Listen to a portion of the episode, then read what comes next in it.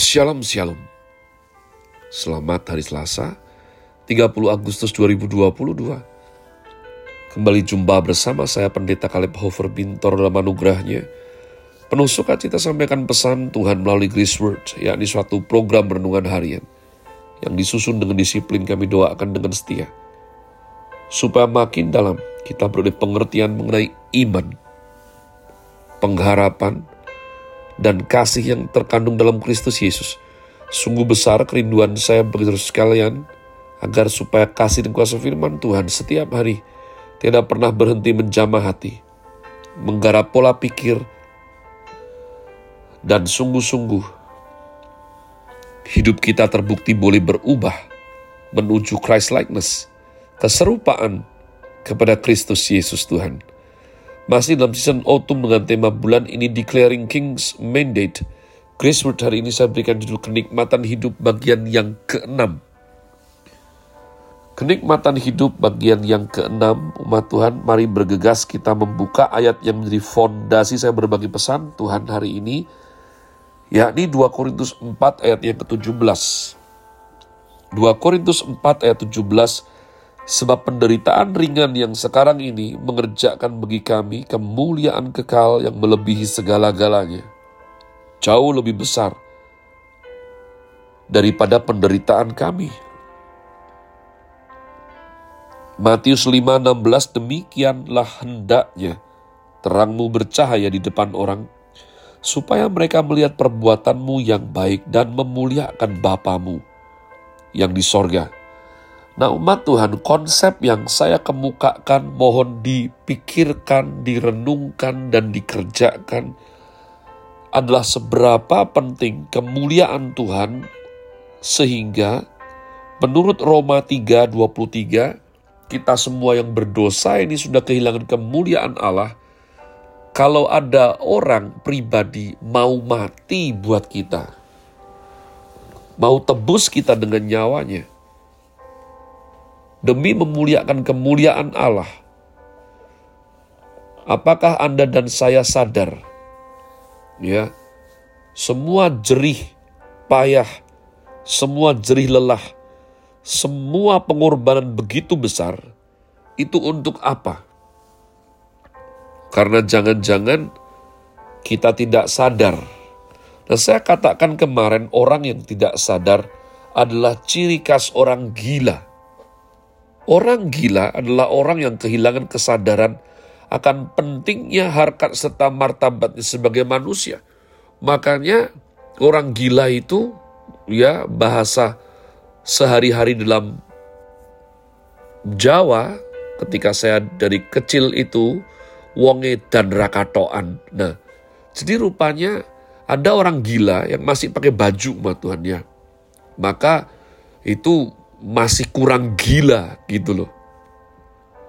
Tapi ada orang gila yang telanjang, yang yang tidak mempunyai kewaspadaan untuk menutupi auratnya. Jadi jenis wong edan ora katoan itu adalah orang gila yang tidak pakai celana. Artinya sudah ya kayak gitulah.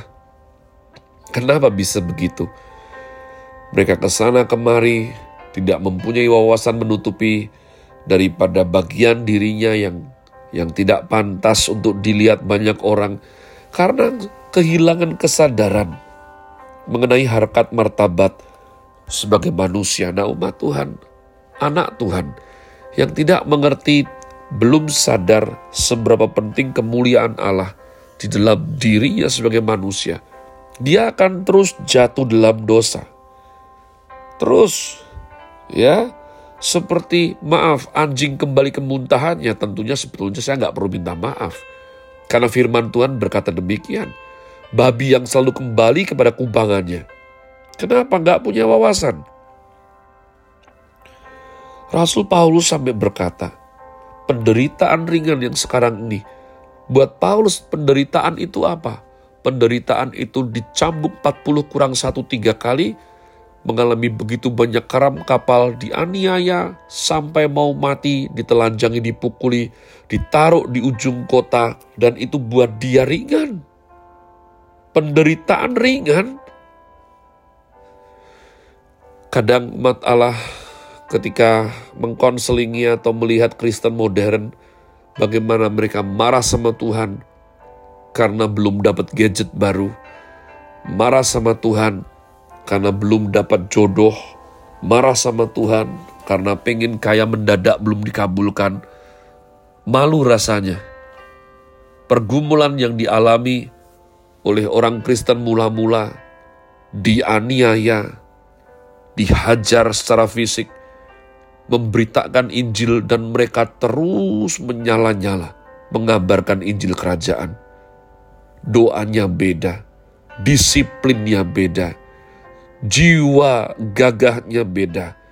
Nah umat Tuhan, jika kemuliaan Allah menjadi puncak prioritas dalam iman Kristen kita, maka tujuan ketaatan yang dedikatif dan radikal kepada Yesus Kristus Tuhan seharusnya lah menjadi fondasinya. Karena hanya dengan demikian, hanya dengan demikian, ah, nggak ada cara lain, Ma Tuhan. Hanya dengan demikian dapat memunculkan nilai keindahan serta kenikmatan dari seluruh keberadaan Allah bagi kita dalam Kristus. Jadi, kalau orang belum bisa menikmati, dipaksa melakukan doa dan seluruh disiplin pribadi, rohani dalam Tuhan, itu akan rasa sebagai penderitaan. Suruh taat menderita, persepuluhan menderita, ya, tepat waktu menderita, nilai-nilai kingdom menderita disuruh mengampuni, menderita. Jadi umat Allah, hanya ketika sudah bisa menikmati Tuhan, baru hal tersebut kita bisa menikmati dengan betul. Waktu doa, merenungkan firman Tuhan, kemenangan yang dirasakan sebab berhasil mengampuni, itu jadi suatu kenikmatan tersendiri. Nah ketika gereja Tuhan, anak Allah, murid Kristus berkomitmen meninggikan Tuhan dalam seluruh kehidupannya. Karena memang demikianlah Allah adanya.